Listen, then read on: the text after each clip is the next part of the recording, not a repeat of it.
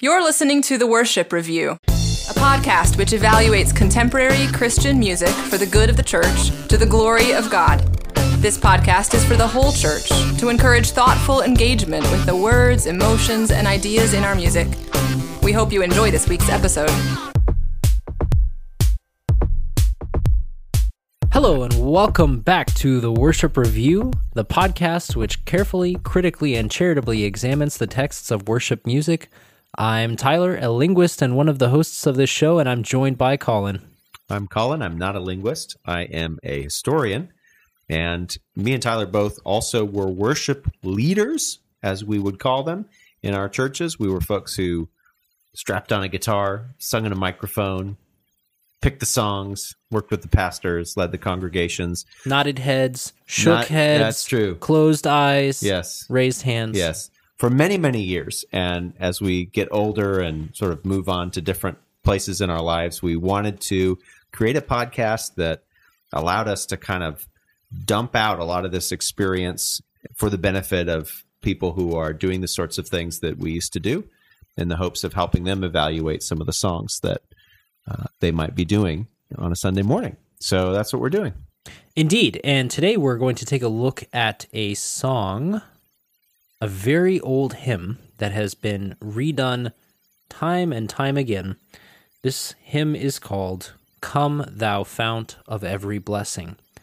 And we're going to take page 116's version of this hymn. also known as page CXVI, but we're Yes. presuming those are Roman numerals, and so therefore it would be 116. Yes, I'm assuming this is a, a Roman numbering system and not page. Yeah, that's true too. Think about saying it phonetically. And uh, for those of you curious, this has been covered by King's Kaleidoscope. It's been covered by Sufjan Stevens with his soft banjo playing. Um, and uh, just a little bit about the version that we're looking at today. Uh, the band page CXVI or 116 is a longtime project of Latifah Alattas, in which she explores ancient wisdom, hymns, and spiritual songs and represents them in new arrangements, new contexts, and modern sensibilities. That is the blurb from her website. Colin, why don't we jump in to this song? Sure.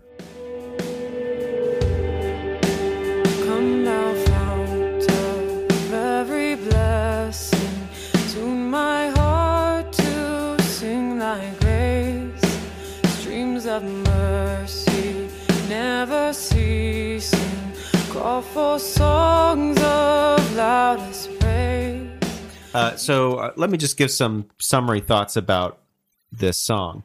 It is a song in which the singer is asking, requesting a fountain to teach him to sing of the fountain's grace. Now, Is he okay? I yeah, is everything it all a with this very guy? strange request, but then as the song carries on, we do learn that this is not an ordinary fountain. That this is a euphemism or a kind of uh, a way of speaking about Christ, biblical way. We'll we'll get into that.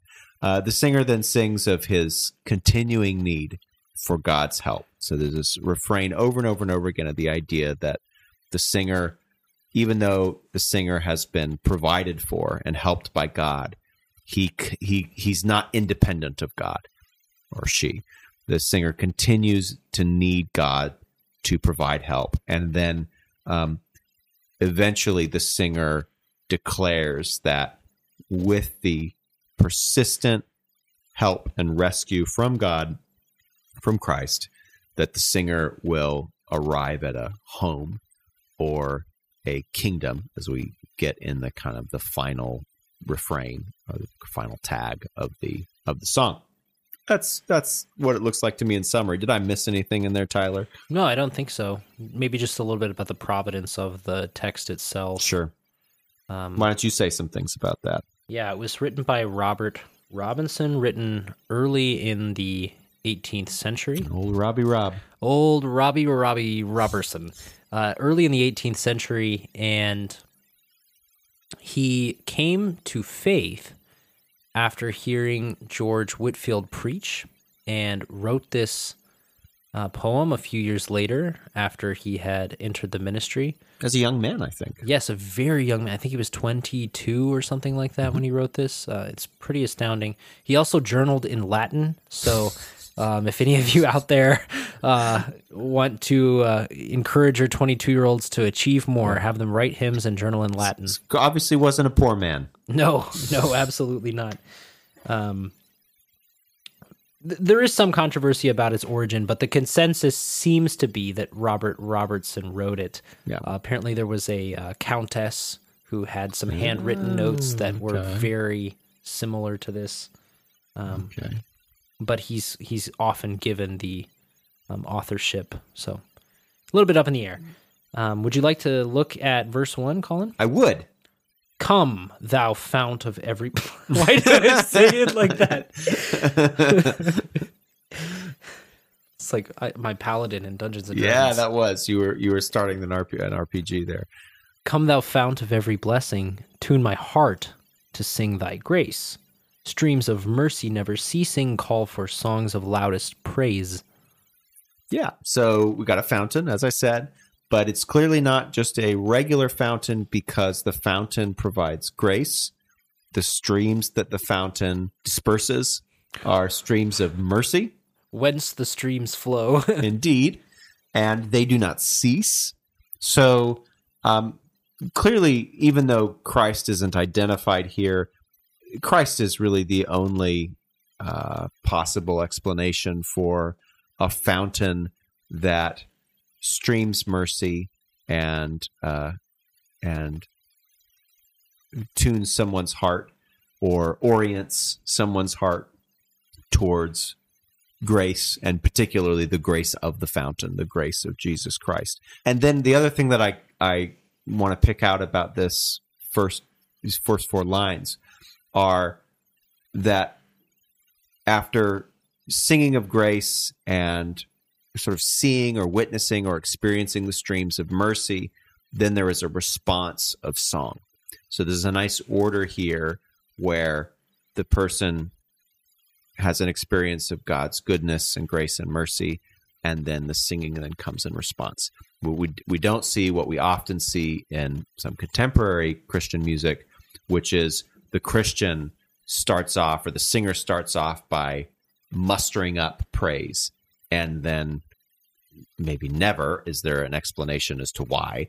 Or if there is it seems to come later. Like like there's this common idea in in many contemporary christian songs of kind of ratcheting our emotions up and our our activity up and then this sort of brings the presence of god but in this song god's goodness is what's there first and then this causes the person to sing now again i'm being generous right now because eventually we do we do learn who the fountain is yes. obviously if we if we want to if i want to be picky about this Anal retentive. yeah i could say you know okay we don't technically know who it is yet but it it it, it already there are hints at it Sure.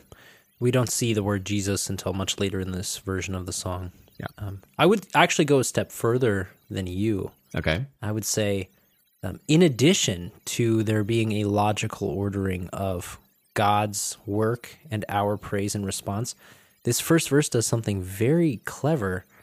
Um, it talks about God tuning my heart to sing his praise. So, in some ways, my heart, I, Oh, I good. can offer praise and he'll hear me. Um, and I think he will, you know, find my praise acceptable, uh, even as it is. But this author is actually saying my heart is out of tune. Hmm. I need a skilled okay person Yes. to put my heart in order to offer you praise. if i were to just start singing it would sound awful so i actually not only am i responding to your grace and mercy but i need you to actually show me how to sing correctly yes, this fount of every blessing. I was thinking, how how does this where does where in scripture does this find its root? And I wondered if it's James 1:17. Every good gift and every perfect gift is from above, coming down from the Father of, of lights, with whom there is no variation or shadow due to change. So I was thinking the fount of every blessing is an innovative metaphor for God. Um, I don't think we see it in Scripture, but we do see God being the good giver of every perfect gift. You know, we also have to remember that fount doesn't necessarily mean water fountain. Sure, it's a spring, right? Yeah, a source. Mm-hmm. Yeah. And then I thought about this stream of mercy never ceasing, streams of mercy never ceasing. Um, and I asked myself, just to be fair, because I already liked this song before we recorded the podcast, but I was thinking, um, is this biblical? I mean, does God's mercy have a boundary, a line where it doesn't exceed? Are, are some people um, excluded from God's mercy? And then um, Wait, why are you concerned about that? that's the question. That's what what line in the song? yes. And then I realized I was not thinking about it in the proper way. Okay. So God's mercies are new every single morning. Yeah. Um, They never cease. They Another are never think about it. ceasing, right? Lamentations. Um, and never ceasing does not mean having no bounds, if Yeah. that makes sense. So Yeah. if, if if that's just Yeah, no, I, I see what that's you're not saying. helpful, No, I see what you're saying. From a, li- I can especially see as a linguist why you would, why you would go that route. Okay. okay, Colin, the second verse then. Teach me some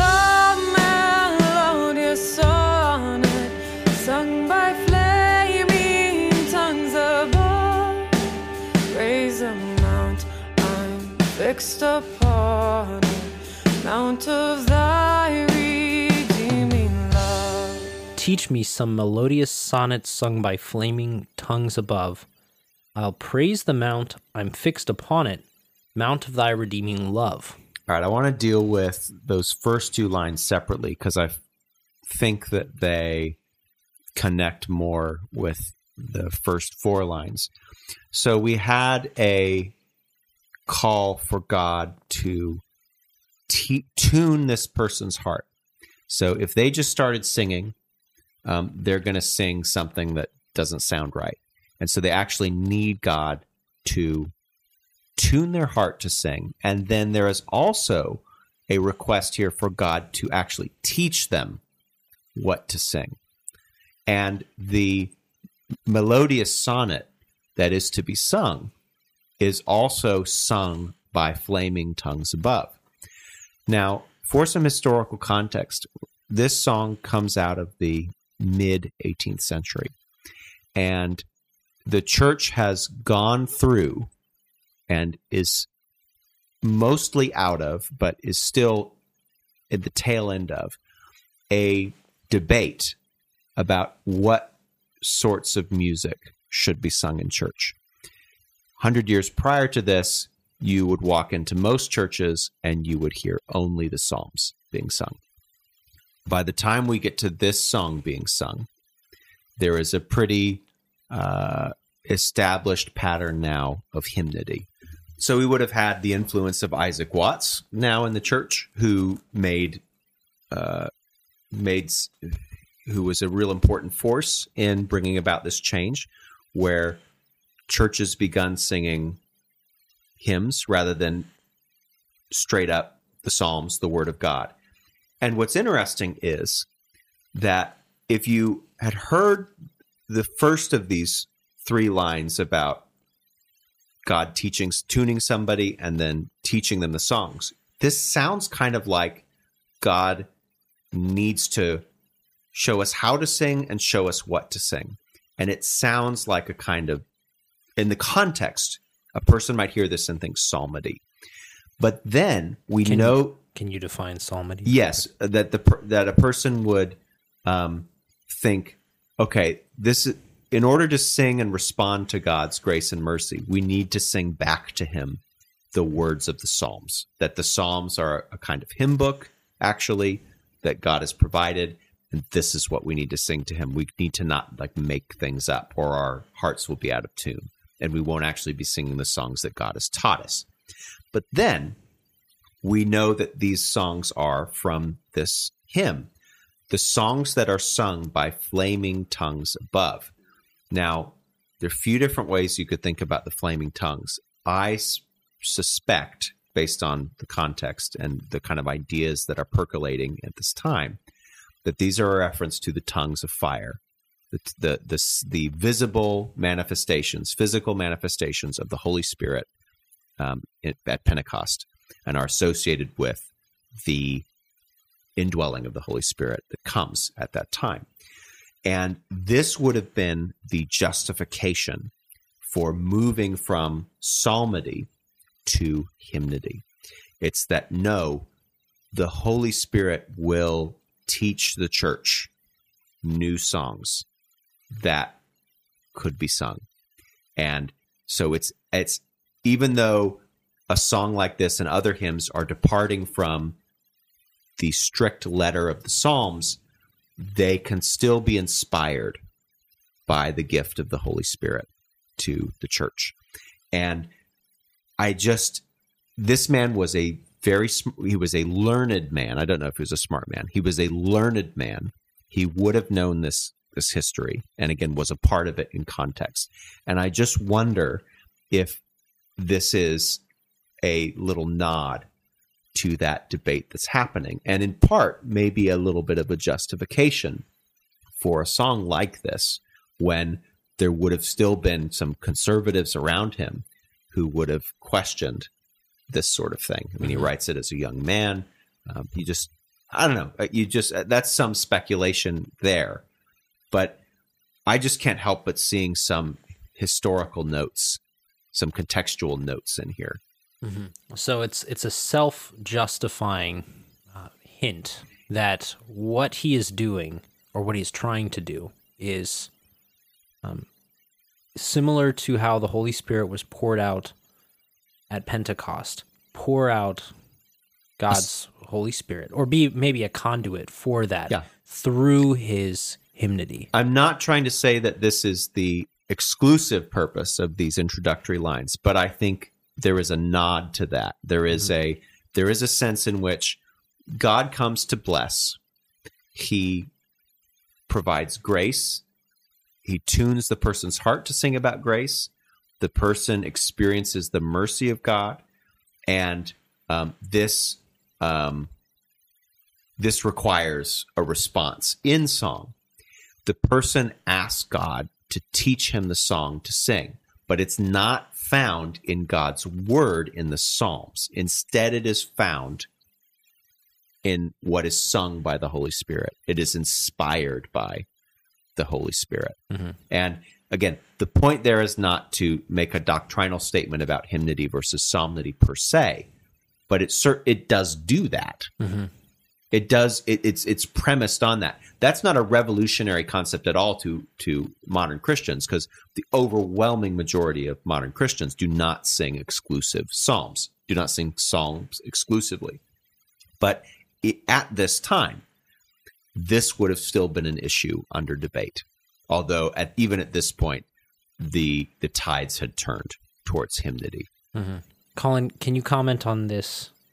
Praise the mount, I'm fixed upon it, mount of thy redeeming love.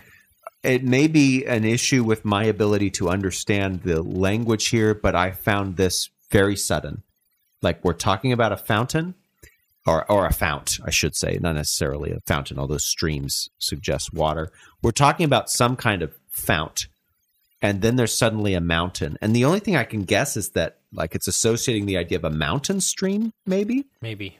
but it also could just be a mountain that's not quite related to these things, like a, the mountain of Calvary, perhaps uh, a mountain that represents God's love, the mountain of the cross. It could also be a reference to the Ebenezer, which I guess we'll talk about shortly, which isn't exactly a mountain, but it's it is a it is a, uh, a rock feature that comes out off the ground. So I don't understand exactly why there's a mount that this person is fixed upon, is looking at.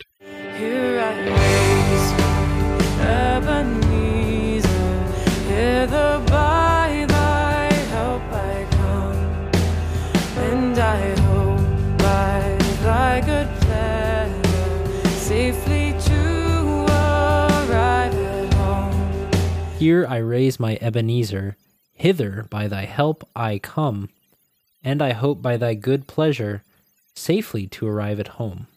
So um, now I think we we might be seeing what the mount is, maybe because we do have an idea of a stone here. Not this is not Ebenezer is not a reference to that famous Charles Dickens character. Um, in the many adaptations of that, I enjoy the the sort of Ducktales Disney version the best, probably my favorite. Uh, the Muppets one is pretty good too. Uh, so the, the the I think what this is a reference to is the Ebenezer stone that is set up by Ebenezer just means stone of help, You mean Help. the help rock? help rock. Yeah. In First Samuel seven, there is an account of the Israelites realizing the gravity of their idolatry. So they realize that they have been neglectful of their God and they repent and they really do. It's a sincere repentance. They they get rid of their idols. They make vows. Um, they fast. Like uh, there there's it's a really sincere moment of repentance. And while that is happening the philistine army comes and surrounds these israelites. And they call upon Samuel to intercede for them because Samuel has been offering a sacrifice to atone for what the Israelites have done. And they call upon Samuel to sort of carry on interceding for them.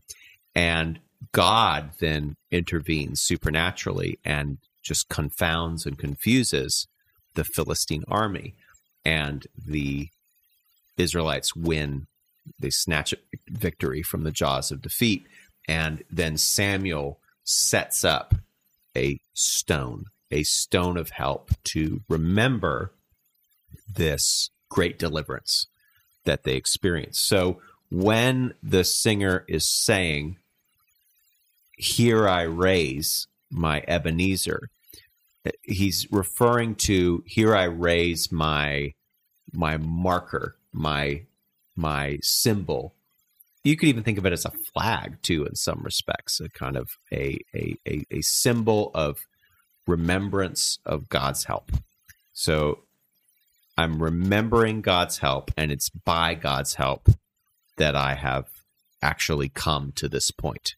So the very act of acknowledging God's help has been obtained by the help of God, which is it, which does parallel what happens in uh, in First Samuel at, at Mizpah. So it's it's they they couldn't have raised the Ebenezer stone without God actually helping them to do it. Um, and then the person then reflects on the fact that okay, God has delivered me. I have a, a hope that God will bring me to home. Again, home is not really explained. It's probably a euphemism for heaven. Like, I imagine that this is not the person saying like they're just out on the street and they hope that God, you know, takes them a few blocks to their to their house, um, or a few lanes to their thatched cottage. Thinking about the context.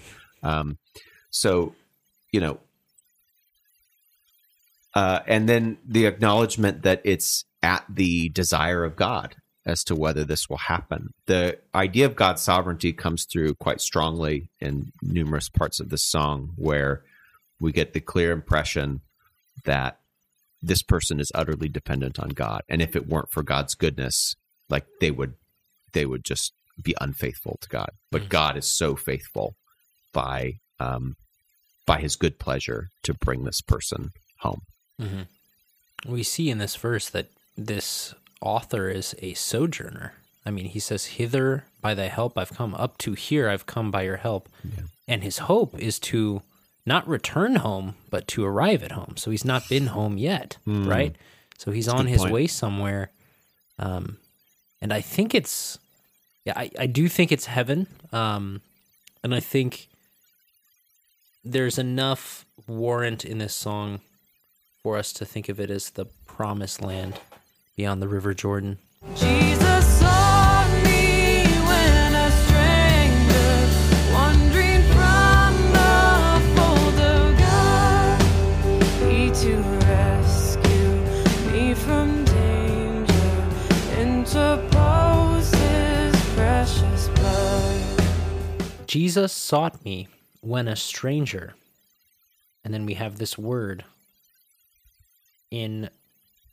every version of the lyrics that I could find for this artist's rendition of this song. It says wondering. Wonder, W O N. Yes. Yeah. So Jesus sought me when a stranger, wandering from the fold of God. He to rescue me from danger interposed his precious blood. Yeah. Okay. I mean, maybe you can, maybe actually I should turn to you for this because this does baffle me. I didn't look for other versions, but I just figured it must have been a typo in this version. But it sounds like you're saying you looked and I- it is not a typo. I want it to be a typo. I 'Cause it- want it, to be a typo. how can we make sense of wondering? yeah. How do we make sense of that? It's it's like uh, if we take that literally, it just means that from their place in God's fold, they were they were wondering in their mind. They were they were just thinking about something. Yeah. But wandering clearly is what seems to be taking place here actually. W A N D. And what pops up later in a later verse. Yeah, uh, right. Yeah, prone to wander. Yeah. So I think, despite it being in every version that I could find online, I think we should say that this is wandering and just proceed as if it's wandering. Yeah, because I mean, maybe it's one of these cases like some of these, you know, 14th century manuscripts where you get a comma in the wrong place, and someone has to figure out, oh my goodness, we've been putting this comma in the wrong place for the last 600 years. um, somebody made a typo, and then nobody fixed it. I guess. Yeah, maybe. Maybe the artist doesn't post the lyrics on the on the artist's website, so it's hard to say. But every version I found of the lyrics online had wandering. Fascinating. Uh, I want to say something about what comes before this. Jesus sought me when a stranger, which you know is a nice reference to some things that we've talked about numerous times on this podcast. Something like Romans five eight, God demonstrating His own love for us in this that while we were still sinners, Christ died for us. Um, we didn't wander towards God, but we wandered wandered away from God and estranged ourselves from him, much like uh, also the the parable of the prodigal, or the story of the prodigal. Um, and Jesus sought us out and found us, or, or or again, like the like the obvious reference here, the Luke fifteen reference to the the reference to the lost sheep. So we see that quite clear. We we in, imperiled ourselves in doing this, and yet God rescued, and we have the first instance now of a pretty clear explanation of what God does to rescue us and where his grace and mercy come from. He interposed his precious blood. because the, the author describes being um, in danger, wandering by himself from the fold of God, and then God preemptively, uh, without any prompting from this stranger, this person in danger, uh, sorry, the rhyming, sorry, uh, acts himself to interpose his precious blood. Yeah, it's really nice. Oh, to grace,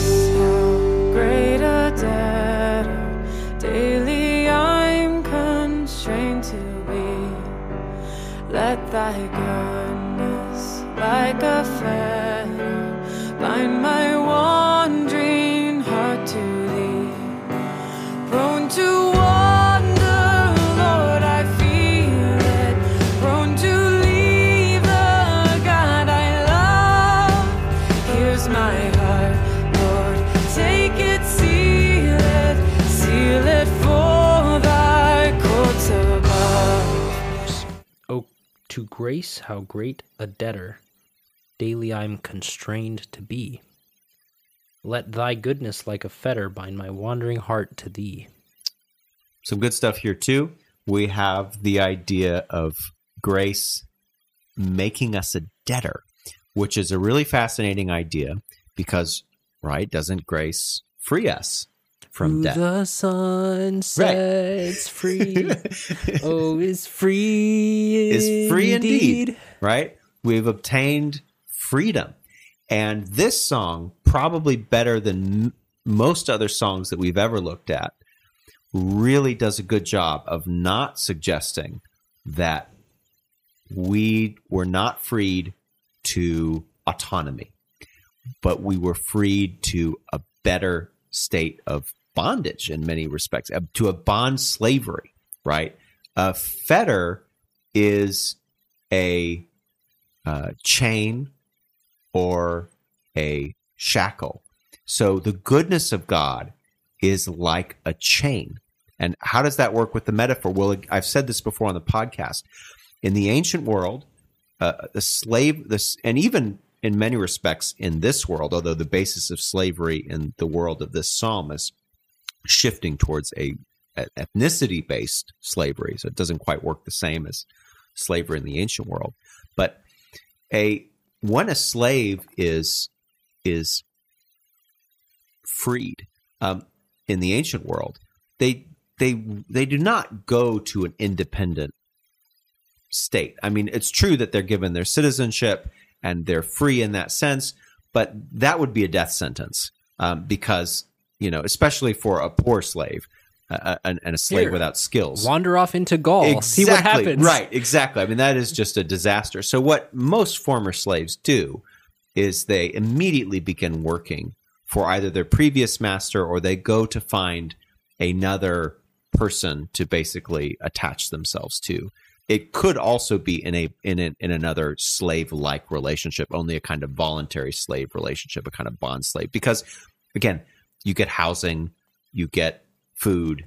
Uh, these are in a world of vagaries and instability, and you know where everyone is one harvest away from utter disaster.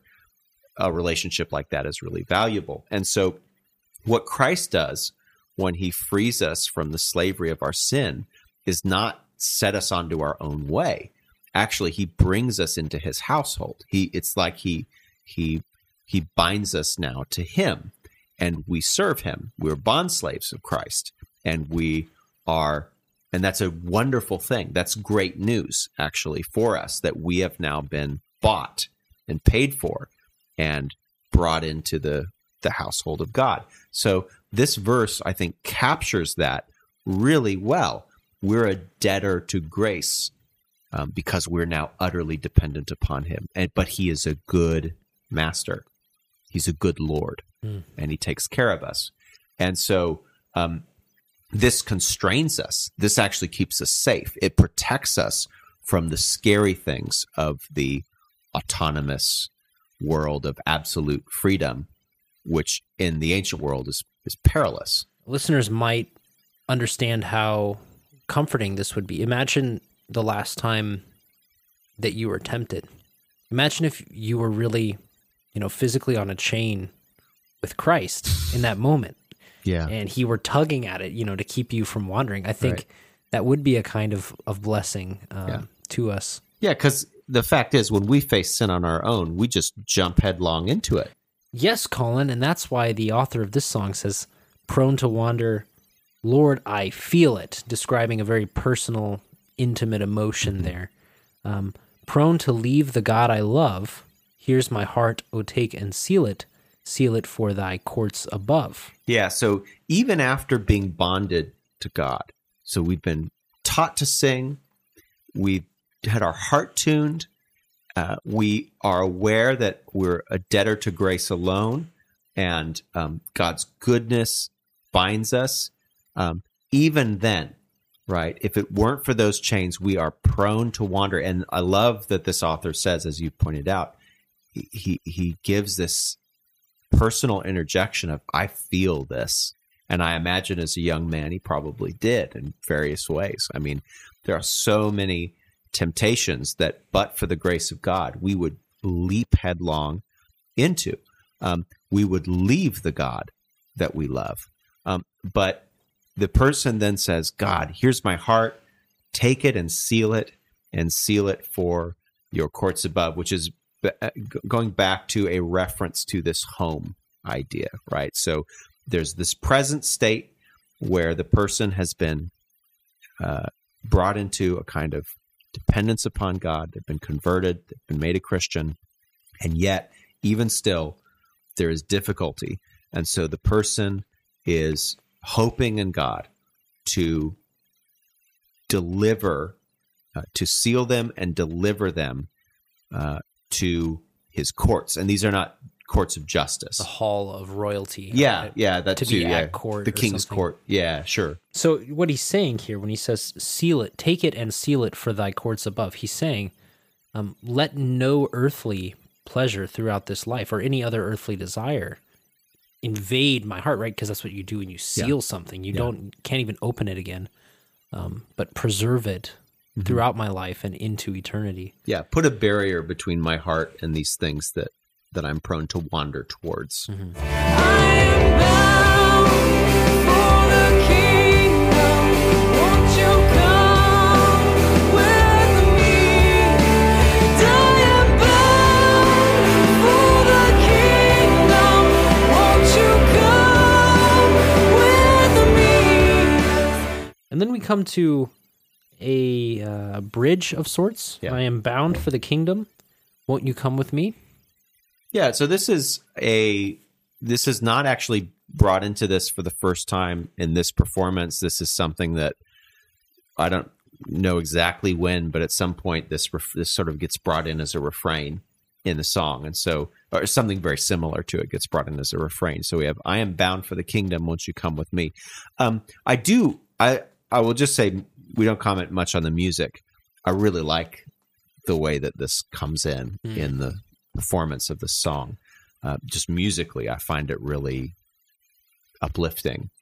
Uh, I do find it a little bit strange situationally in that the song has not really had any kind of audience or congregation as such. It's sort of a, a man or a woman describing this you know being brought into God's household and and being sealed for heaven and it's like the person then maybe almost even like breaks the fourth wall it's like suddenly they make eye contact with us and they haven't done that yet Yeah, the And whole now- thing has been between them and their Lord. yeah. And so suddenly we're being brought in. It's like, hey, um, you don't have to just watch this story. Um, you can come with me. I am now bound for this kingdom. And I love the idea of bound, right? Because it's the idea of binding his heart. Um, and then also it's a euphemism for um, like taking a journey, right? So it's it's brilliant words. Uh, I am bound for the kingdom. I'm sealed for the kingdom, and I am on a journey towards the kingdom.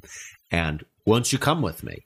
Um, implying that we can also experience what this guy has. Yeah. or this It's an offer. Yeah, it's an offer.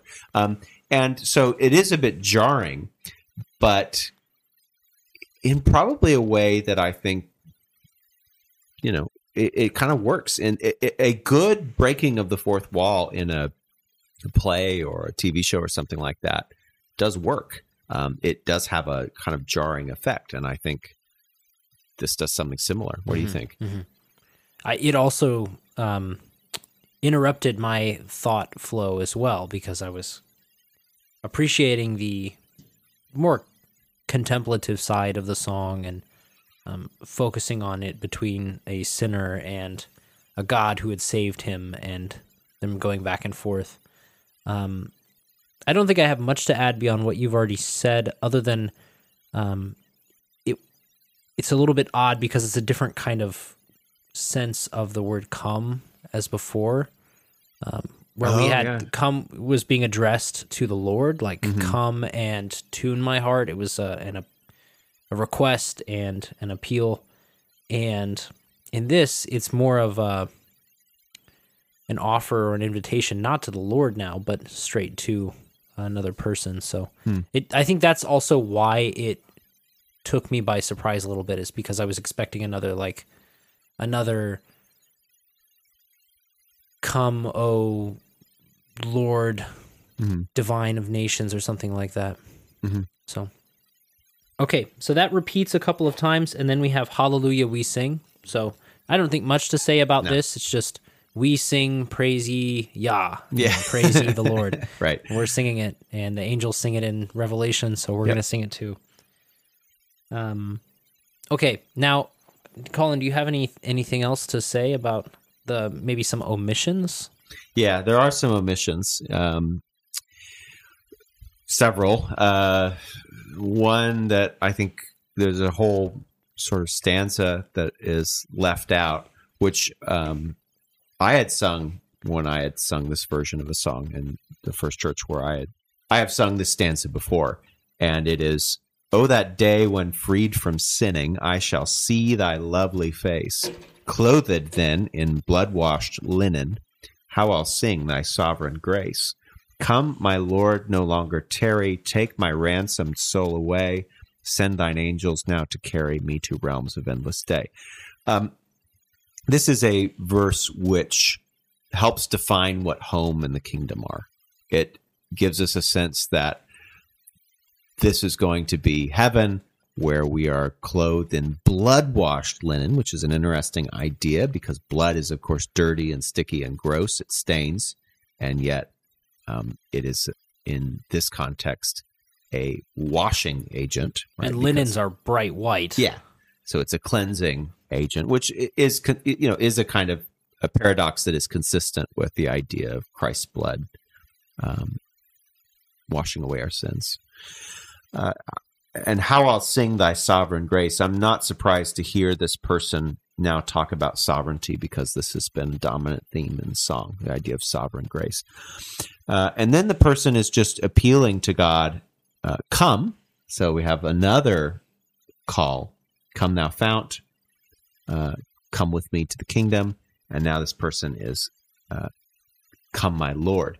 Um, and again, in the original, I don't think um, come with me to the kingdom was there. So we would actually have a bit more of a, the, the, the, the uses of the word come would both be towards God. One to say, come and teach me of your grace and tune my heart. And now it's, um, come and take me Hmm. to my home. Um, don't tarry, like don't, you know, please don't wait. Um, my soul has been ransomed. So just another opportunity to inject in there the uh, some doctrine about about the being atoned and uh, send thine angels now to carry me to realms of endless day. Now, okay, um, angels don't carry us, uh, but uh, so that, that's a little bit of an issue there.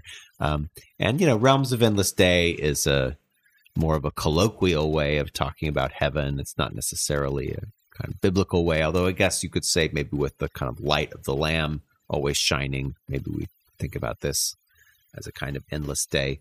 The sun, S O N, shining. So maybe Yeah. something like that. We have no more need for the SUN. Yeah. We have the SON. Uh, the extent to which I think this is essential, it's not essential. I, I don't mind that this has been removed.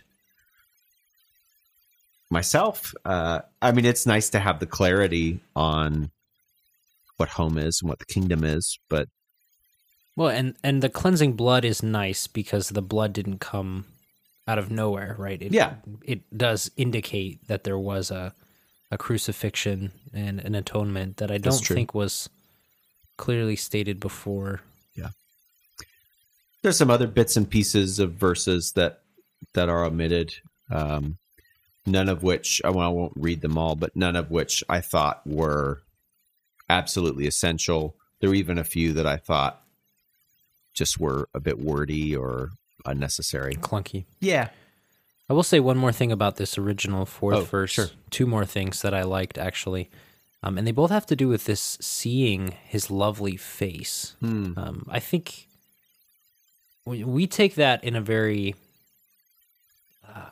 uh, I, I want to say saccharine way. When we hear that, like, oh, he's gonna be smiling, and we're gonna be smiling, and it's all gonna be so happy, um, and certainly it will be joyous, but and happy, but um, this is a reference to 1 Corinthians 13, I think. Yeah. Now we see in a mirror dimly, referring to the earthly world in which we dwell. But then we shall see face to face. Now I know in part, then I shall know fully, even as I have been fully known. Um, so we are looking forward to a day when we shall see um, God face to face. And the second thing I want to say about this face to face thing ties into one of the omitted verses. So I'll read this um, omitted verse right after I say this. But um, we see in Deuteronomy 34 that Moses was a prophet like no other in Israel, in that Yahweh knew him face to face. And Moses, I think, delivering, or God delivering his people through Moses um, to the promised land, I think is a theme that permeates this entire song. Um, and I'll read this. There's a fifth verse that is often omitted because it's wordy and clunky and awkward. If thou ever didst discover to my faith the promised land, bid me now the stream pass over, on the heavenly borders stand. Now surmount whate'er opposes, and to thine embrace I'll fly. Speak the word thou spake to Moses, bid me get me up and die. what a clunky verse, but I think it ties a lot Sure. together. So we have obviously the being brought over to heaven's shores. Um, and this and the, that relationship with the promised land that you mentioned earlier. Yes, exactly. Um, if thou ever didst discover, this is just an archaic word for reveal. It, Yeah. it- it's actually kind of nice because it's more literal Yes, than the one we have now. To Yeah, uncover, uncover. yes. Uh, to my faith, if you ever revealed the promised land to my faith, bid me now the stream pass over. So obviously that's the river Jordan that separates the promised land. Um, on the heavenly borders stand. So we're standing on the borders of the promised land, about to go into it. Um, now surmount whatever opposes, and to thine embrace I'll fly. Speak the word thou spake to Moses, bid me give me up and die. Um, and we we know from Deuteronomy 32 how Moses died, and we know that he could not enter the promised land, Yeah. right, because of his sin. Um, and I'm I'm just gonna read 48 to the end because once I read this, I think I saw the references to mountains earlier in the verse a little bit Oh, more clearly. Good, that would be useful. On that same day, the Lord told Moses, Go up into the Abarim range to Mount Nebo in Moab, across from Jericho, and view Canaan, the land I am giving the Israelites as their own possession. There on the mountain that you have climbed, you will die and be gathered to your people, just as your brother Aaron died on Mount Hor and was gathered to his people. This is because both of you broke faith with me in the presence of the Israelites in the waters of Meribah Kadesh in the desert of Zin, and because you did not uphold my holiness among the Israelites. Therefore, you will see the land only from a distance. You will not enter the land I am giving to the people of Israel. So that's the last verse when we're looking over into the promised land. I think it's also the prone to wander verse where the people of Israel just they Yeah. love idolatry. They're Yeah. just like any any moment that they can create an image to worship instead of the one true God, they're doing it. Yeah. Uh, and praise the mount I'm fixed upon it. I'm wondering if um this is this is Moses um being fixed upon how far God has brought them, like to this mountain that oversees the promised land. I- It's a little bit tenuous, but at, but God killed or Moses died on that mountain, and God buries him there, and there's no gravestone. Yeah. Um, it it seems to me that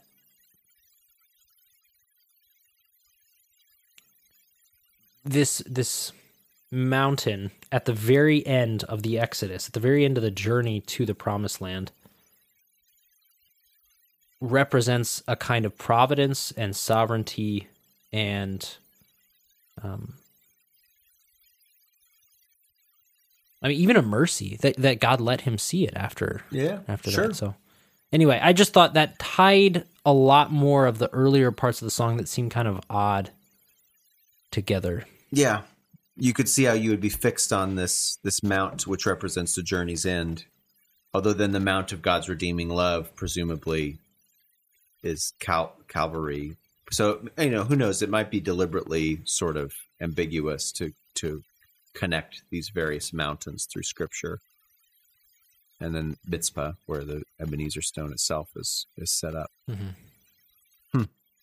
That's great, Tyler. Anyway, Colin, what would you say in conclusion, having looked at this song? Well, apart from just saying that I think the omitted verses do add some nice continuity, they're also clunky, and I'd say the overwhelming thrust of the song is still preserved in what was kept. And if we hold this song to the same standard as contemporary songs, and maybe also to some of the songs that we did at Christmas time, I would say that some of the language does create barriers in that like Ebenezer, like I didn't know what that meant for the longest time, and someone had to explain it to me. Uh, Someone explained it to me, and they explained it wrong, and I thought it was the wrong thing forever. Oh, said, what did yeah, you that's think it a was?" stone of remembrance. Oh, oh, a stone of remembrance, and it, Okay. it's close, but It's but kind of like that. yeah, Yeah. it's a stone of help. Stone of help. But um and you know, it does remember when God helped, as it were. But Yeah, Uh, so you know, there's some of these, um, you know, and just uh, the metaphors are somewhat elusive in places, and that could be that's just a bit of a challenge in some ways. But there's a lot of truth, and it so so it does certainly surpass many of the. The, the the the slight bits of vagueness or ambiguity in the song really are not overwhelmingly a problem. They're just inconvenient, I guess you might say, in a few places. Mhm. Um, once and once we grapple with them, like they're actually pretty rich. So on the whole, I would say it's a pretty clear song uh, for the most part, with some minor exceptions. And I'd say it is reasonably coherent as well. I, on the whole, I I think it works. What do you think? yeah. I have liked this song since I first heard Sufjan Stevens do it, and I have appreciated the intimacy with which the poet speaks to God, but also it's not merely intimate; it's also scriptural, if that makes sense. And I, I appreciate that. Uh, there's a lot of reverence for God in this psalm song. There's a lot of reverence for God in this song. There are acknowledgments of human sin, frailty, um, and a pleading with God to be patient and We have atonement also. Yeah. you know. So- I mean, it's great. It's great with the freedom thing and the slavery thing. I was really good with that. So there's a lot to like in here. Uh, definitely, definitely. Colin, would you endorse this song? I would. I think I would endorse it still. I like you. I had a favorable dis- disposition to this song before doing the research and and doing this podcast, and I'd say I'm definitely still there. And I like the the page CXVI or 116 version as well. We listened to their hymn albums quite a bit when we were when our children were really young and before we had kids. And I think I really appreciate the work that they do. Um, Mhm. in redoing these hymns. I think for the most part they they keep them pretty faithful. There's one hymn that they do, which they redid in a bizarre way. It's um, I've got the joy, joy, joy, joy. And she just, Down in my heart. but she, yeah, she. Have you heard this version? no. She's just. It just sounds like it's the worst thing in the world that she's got this joy. It's just, it's it just the music does not at all match the uh, the lyrics. Oh, that's a shame. Yeah,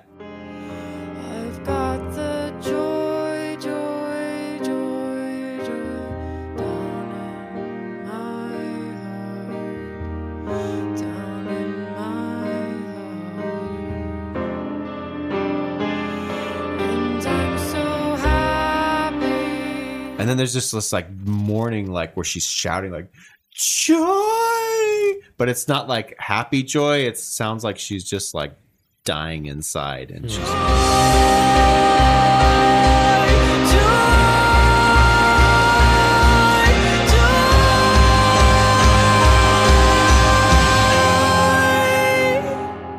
knowing a little bit more now of what I know of her background and her experience over the last few years um, from her side. Um, sounds like you know it hasn't always been uh, rainbows and sunflowers. What about you, Tyler? Would you endorse it? Yeah, I would. I would recommend singing Mount of God's Unchanging Love over Mount of Thy Redeeming Love. Yeah. but they're both fine. I just um, the original was the original emphasizes God's steadfastness, which I appreciate, and there are other things in the song that emphasize His redemption. There are other things in the song that emphasize His steadfastness as well, but um, I Yeah. guess that's just a picky More little consistent. thing. And what would you give it out of five? I would give it four out of five bass guitars. And the reference there, because you look bewildered, is the fact that this band. Uh, so I, I had listened to this band's albums, and then I was shocked when I I had not actually seen what this band looked like or, or them perform or anything like that. And when I saw a performance video, I was like, they don't have a bass guitar player. Um, they're making this sound with with her playing some keys or a piano, uh, this guy on the drums, and kind of like half a drum set, and a guitar player. And there's just no bass. And and then I like I really noticed it when they play live. Now on the albums they they stick some bottom end in there, so it's fine. But like they just never bothered to like get a bass player. So or or maybe they didn't want one or whatever. But I I just like it. It's just the gap in my like what I I really hear the bass not being there. Uh, and uh, you know so anyway, four out of five bass guitars. Very good. I also gave it four out of five, but I gave it four out of five air raid sirens. And that's because at about two minutes, 15 seconds in the YouTube video of this, um, they are playing an instrumental thing, and she, she starts um, singing this very high note. Um, and then the instruments under her, I think there's a slide on the guitar or something, starts sliding up. And it, just the way that those sounds fit together, it sounded like an air raid siren to me.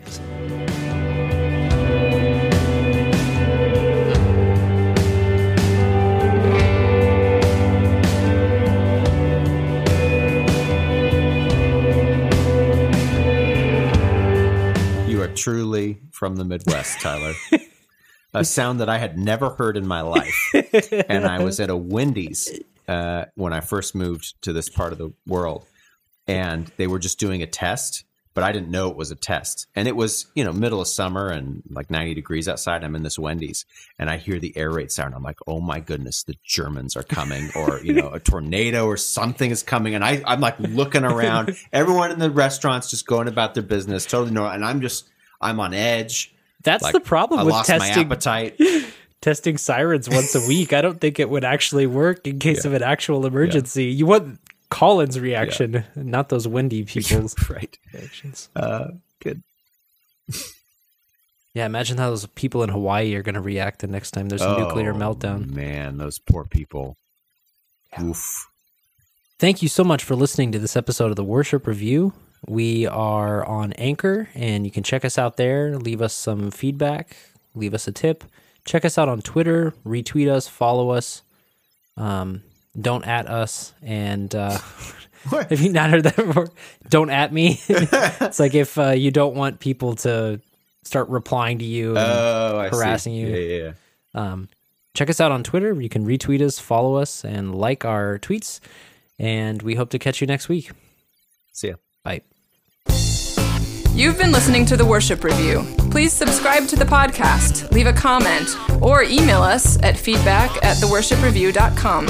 We accept donations at Anchor FM slash The Worship Review and patreon.com slash The Worship Review. Thanks for listening, and we'll see you next week.